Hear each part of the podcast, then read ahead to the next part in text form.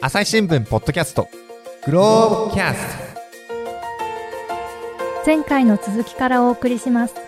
日本の状況はどうなんでしょう？えーあのー日本でほとんどでもあの、耕さない農業って、あの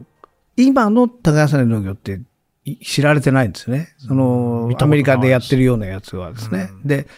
でも、もともと、その自然農法とか、その、た耕さないで、まあ、えー自然に任せてみたいなやつっていうのは、あの、あるんですよ。その、福岡正信さんとかっていうのが、あのー昔、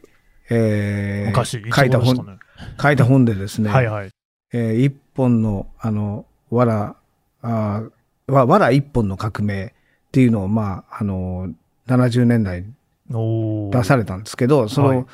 2008年に95年、95歳で亡くなりましたけど、ああの、この方の、あの、言ってることなんていうのはですね、非常に、あの、海外とかでもすごく受け入れられていて、で、まあ、実践する人ももちろんいたんですけど、た、ただですね、やっぱりあの、ちょっと哲学的だし、えー宗教的で、まあ。うん。あ、むしろなんか運動としてっ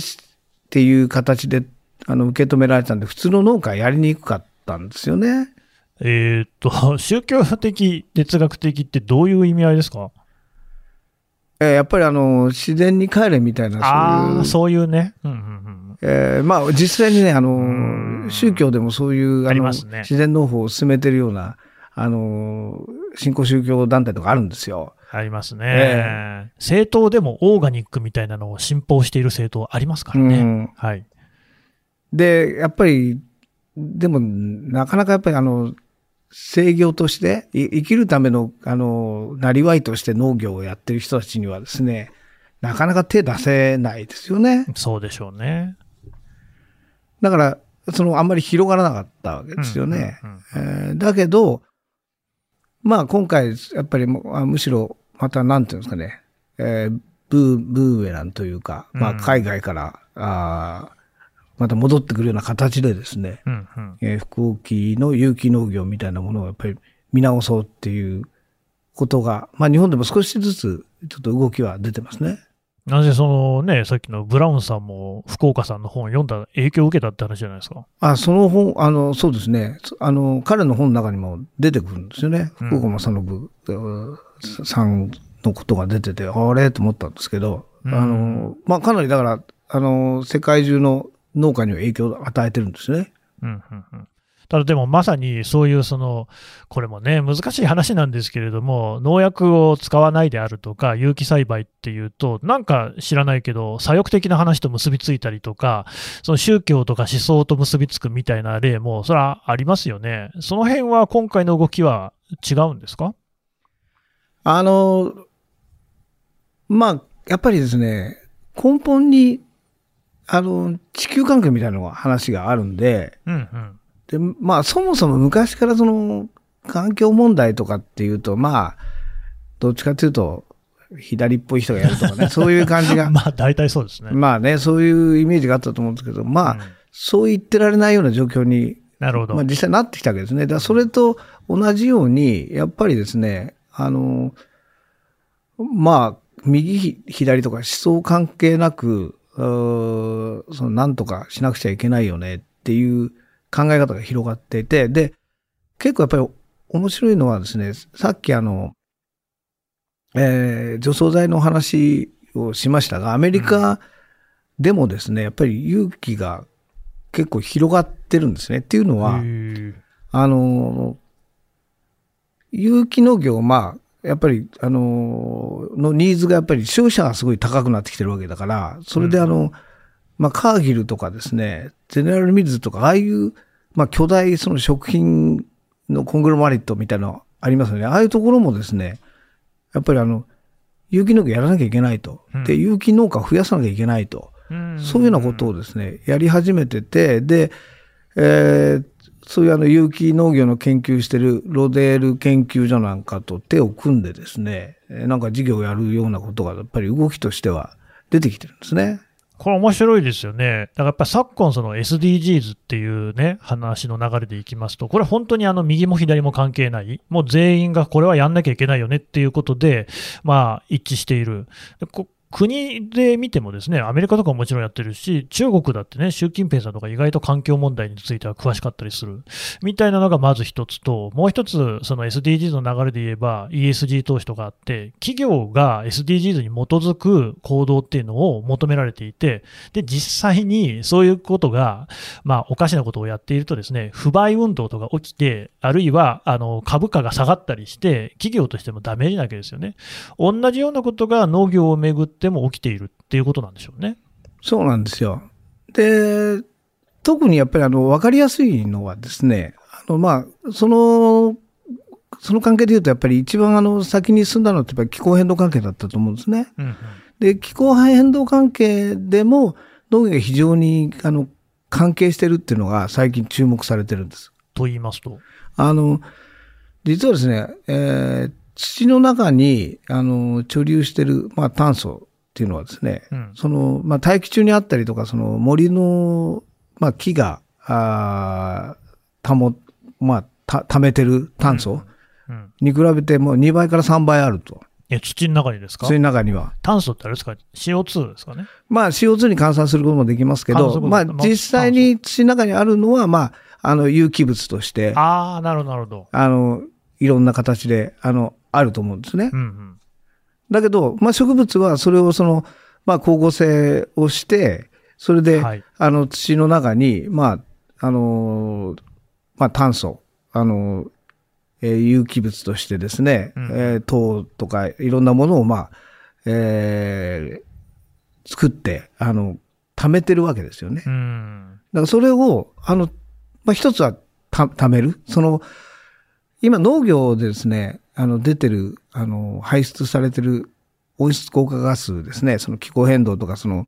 えー温暖化の原因になるもののガスはですね、もう全体、人間が、あの、排出しているうちの、まあ、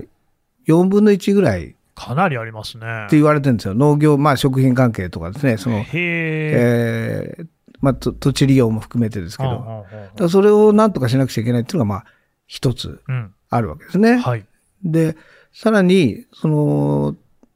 まあ、あの、可能性としてすごくあの、貯められるっていう可能性があるから、うんうんだから農業のやり方によっては、あの、気候変動の対策になるぞっていうのがですね、非常に今注目されてるんですね。なんかまあ我々その、私なんか CO2 とかね、その温暖化っていうと、車の排気ガスみたいなものを思い浮かべがちですけれども、実はその4分の1に関しては農業周りのことであると。これ意外な感じしますが、重要な部分ですね。そうなんですよね。だからまあ、あの、その食べてるものでもね、非常に大きいっていうのはもう、あの、一つですね。で、まあよく、よく言われるのは、その、えー牛肉がね、ああ、はい。実は、あの、大きな、あーまあ排出になってるから、牛肉食べるのやめましょうっていう、まあそういうことを今、あの、気候対策としてやってる人も結構増えてますよね。牛ゲップしますしね。そうなんですよね。うんまず、ゲップもそうだし、で、土を、あ、土じゃなくて、牛を育てるためには、あの、大量の、あの、うん飼料が必要なので、えーそれを、あの、飼料を作るために、また、あの、化石燃料いっぱい使うからっていうの、そういうのもあって、あと、森林も切るからっていうことで、あの、牛を食べるのやめようみたいなことをやってますけど、だから、かなり、あの、農業が排出源であることは間違いないですね。で、さっきの話だと、土の中に炭素がいっぱいあるわけですよね。それってやっぱ耕すと出てっちゃうわけですか？そうですね。やっぱりあの、耕すことによって、あの、いろんな形で、まあ、メタンの形でも出るし、えーいろんな形であの、出てっちゃうわけですよ。だからそれをなるべく、その土の中にまず留めるってことが大事だしう、ん。で、とどめ、で、と、とどめられるような農業の仕方をやりましょうっていうことで、あの、そこにもですね、やっぱりあの、気候変動対策として注目されるようになってるんですね。もうその耕さない農業、栽培っていうのが注目されてると。そうなんですね。で、あの、パリ協定が決まった2015年に、あの、これまあフランスのあの、主導で始まったんですけど、あの、4パーミルイニシアチブって、まあ、4、4パーミルっていうのはあの0.4%のことですけど、うんうん。0.4%、あの土、あの、農業の分野でですね、あの、えーその温室効果ガスを、その吸収することができればですね、うん。人間がその化石燃料を燃やしたりしてる、あの、排出する、その CO2 を帳消しにできるっていう、そういう運動なんですよ。それすごいですね。その土の中にとど閉じ込めようでってことですか？そうですね。閉じ込めようねっていうことなんですよ。はあそれ面白いですね。それもまさに耕さない農業で実現できる。田中さん農業は大きな、あの、一つのツールになるわけですね。それうも。んそうなってくると、いよいよですね、なんで日本ではこんなにこう取り組みが進んでない印象なんでしょうかね。だから、まあ、あんまりまず知られてないっていうことがもう ねな、何より、私も実は、この本読むまでほとんど知らなかったんで。家庭菜園やってるのに。ええはい。で、実はその、あの、ネットで、あの、ちょっとお、これ知って面白いなと思って、うんうんあの、見てみたら、ものすごいいっぱい載ってんですよ。その、あノーティルとかのノーティレッジとか、ほその、耕さないっていう、その、い言葉でひ弾くとですね、ううんあの、まあ、ビデオとか動画とかもものすごいいっぱい載ってますし、で、あの、ゲゲイブ・ブラウンのあの講演とかも、まあ、もうなんか何十、何十個もない載ってるわけですよね、YouTube とかで。英語で検索した時ですね。そうです。だはい。からそのぐらい結構みんな知ってるのに、ななんで、まあ知らなかったのかなって、まあ、まあ、あの、お恥ずかしい話ですが思いましたね。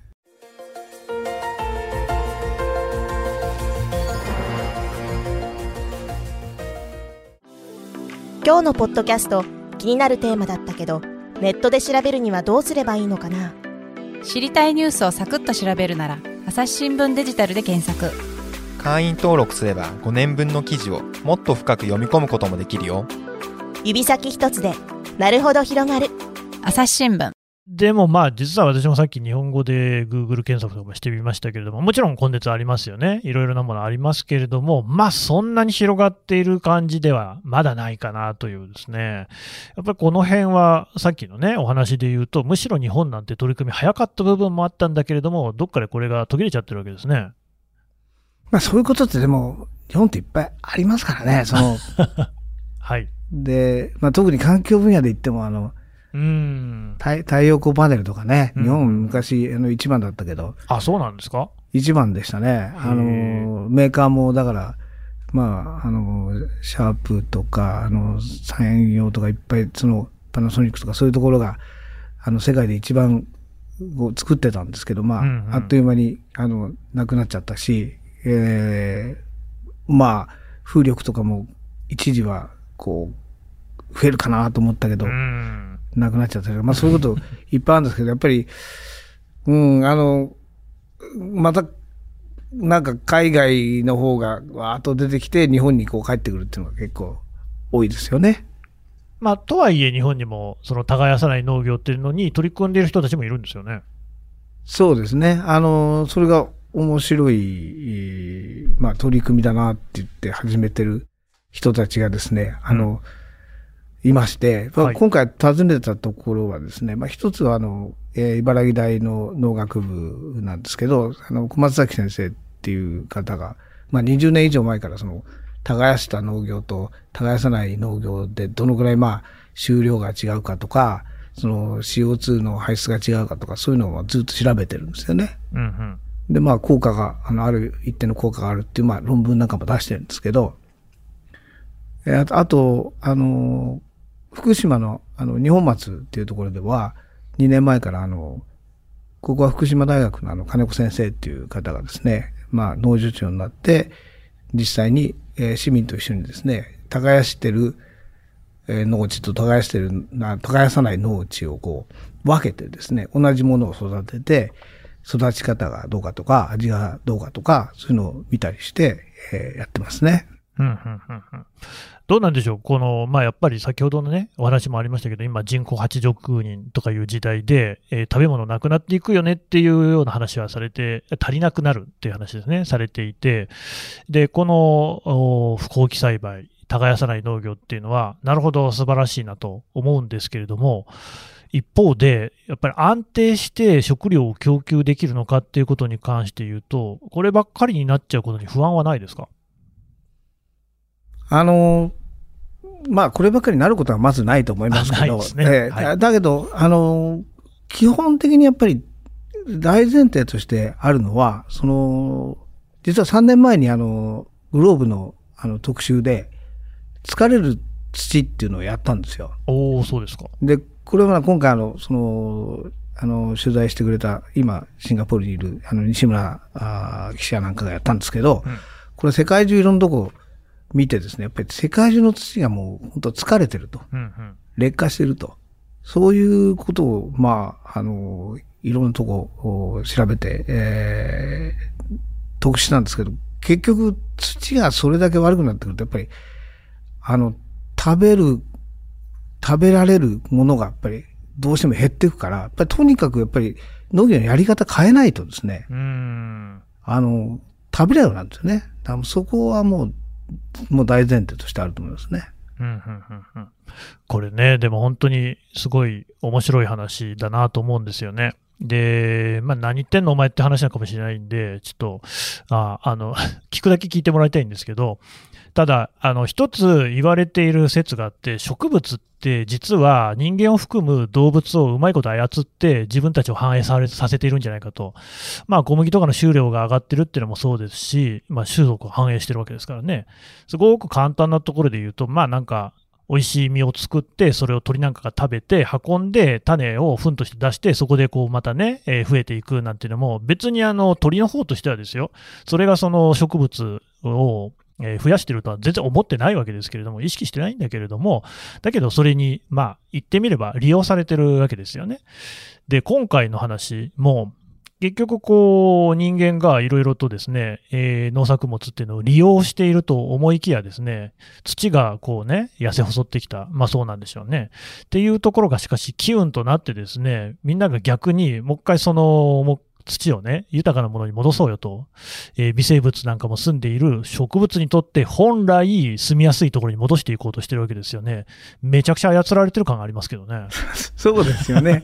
いや、それはでも本当操られるのがいいんじゃないかと思うんですよね。そうですかあの、結局、まあ、今までも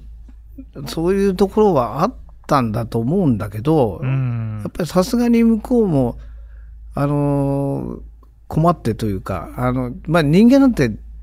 まあ向こう、向こうからすれば邪魔なもんでしょうからね。向こうっていうのは自然という感じ自然と、ええ植物とかね、植物とかね。はいはいだからまあ、そういう意味では、あの、邪魔を、その減らしてくれることは向こう、向こうというか、まあ植物とか自然にとってはありがたいことなんじゃないですかね。うんどうですか、こうやっていろいろ取材をされて、何かこう思われたこととかありますかね？そうですね。あのやっぱり、今回、今の話じゃないですけど、うんあの実は、えー自然っていうのはやっぱり、あの、ほっといても、まあ、あのまあ、やってるもんだなっていうかですね。まあはい、耕さないってそういうことですもんね。そうですよね。で、まあ、余計なことはなるべくやらない方がいいのかもしれないという子はことはすごく思いましたね。で、彼らまあ、その、おお互いにですね、あの、バランス取ってやってるんですよ。で、そこにいろんなものを、まあ、耕すこともそうだし、農薬入れたりとかややるとですね、やっぱりなんかバランス崩れるわけですね。で、バランス崩れると、なんか、いろんな悪いことがいっぱい起きてきて、で、まあ人間もだから、あのー収穫いっぱい取れるかなと思ったけど、やっぱりここに来てですね、あのーまあどうも、あの、うまくいかないぞというようなことが、これはだから、もう本当、あの農業もそうですし、まあ気候変動とかそういうことも含めてそうですけど、そういうのがまあ分かってきたのが今の状況かなと思うんですね。うんうんうんうんそれ私もすごく共感するところがありまして、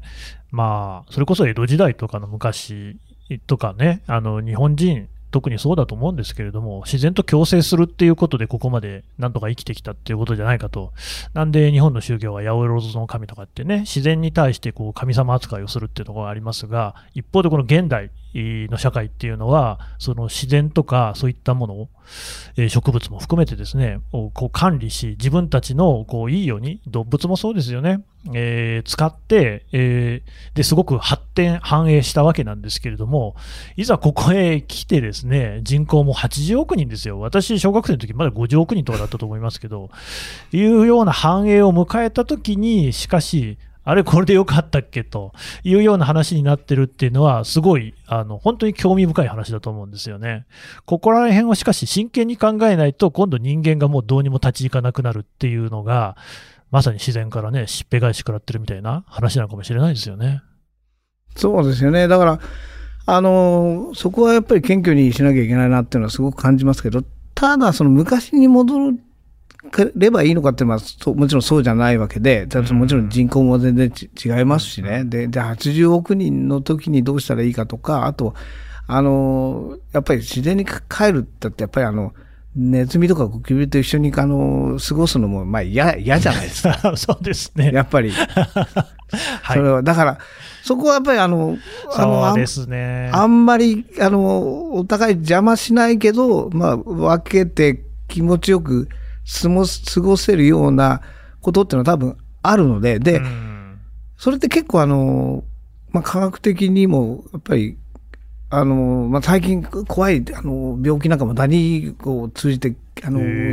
あのね、広がったりしてるんですよ。だからそういうのも、まあ、ちゃんと、その、えー、ちゃんとした、その、ダニを寄せない、あの、虫除けみたいなのもね、ちゃんとつけていくとか、やっぱりそういうお互いの、なんて言うんだろう、距離感というか、あの、そういうことやっていけば、まあね、あの、ちょっと気持ちいい形で、えー、まあ強制というか、ななんていうんですかね。で、なんかコロナなんかも多分ちょっと、なんか感じるんですけど、今、あの、やっぱりね、どっかでやっぱりその手を打たなきゃいけないとこってああるんですよね。はい、あの、いろんなあの、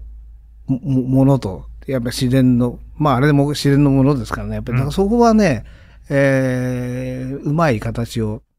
やっていかなきゃいけないなと思いますね。内容ともバランスが大事ってとこですかね。うん、はい。わかりました。ということで、石井徹さんでした。どうもありがとうございました。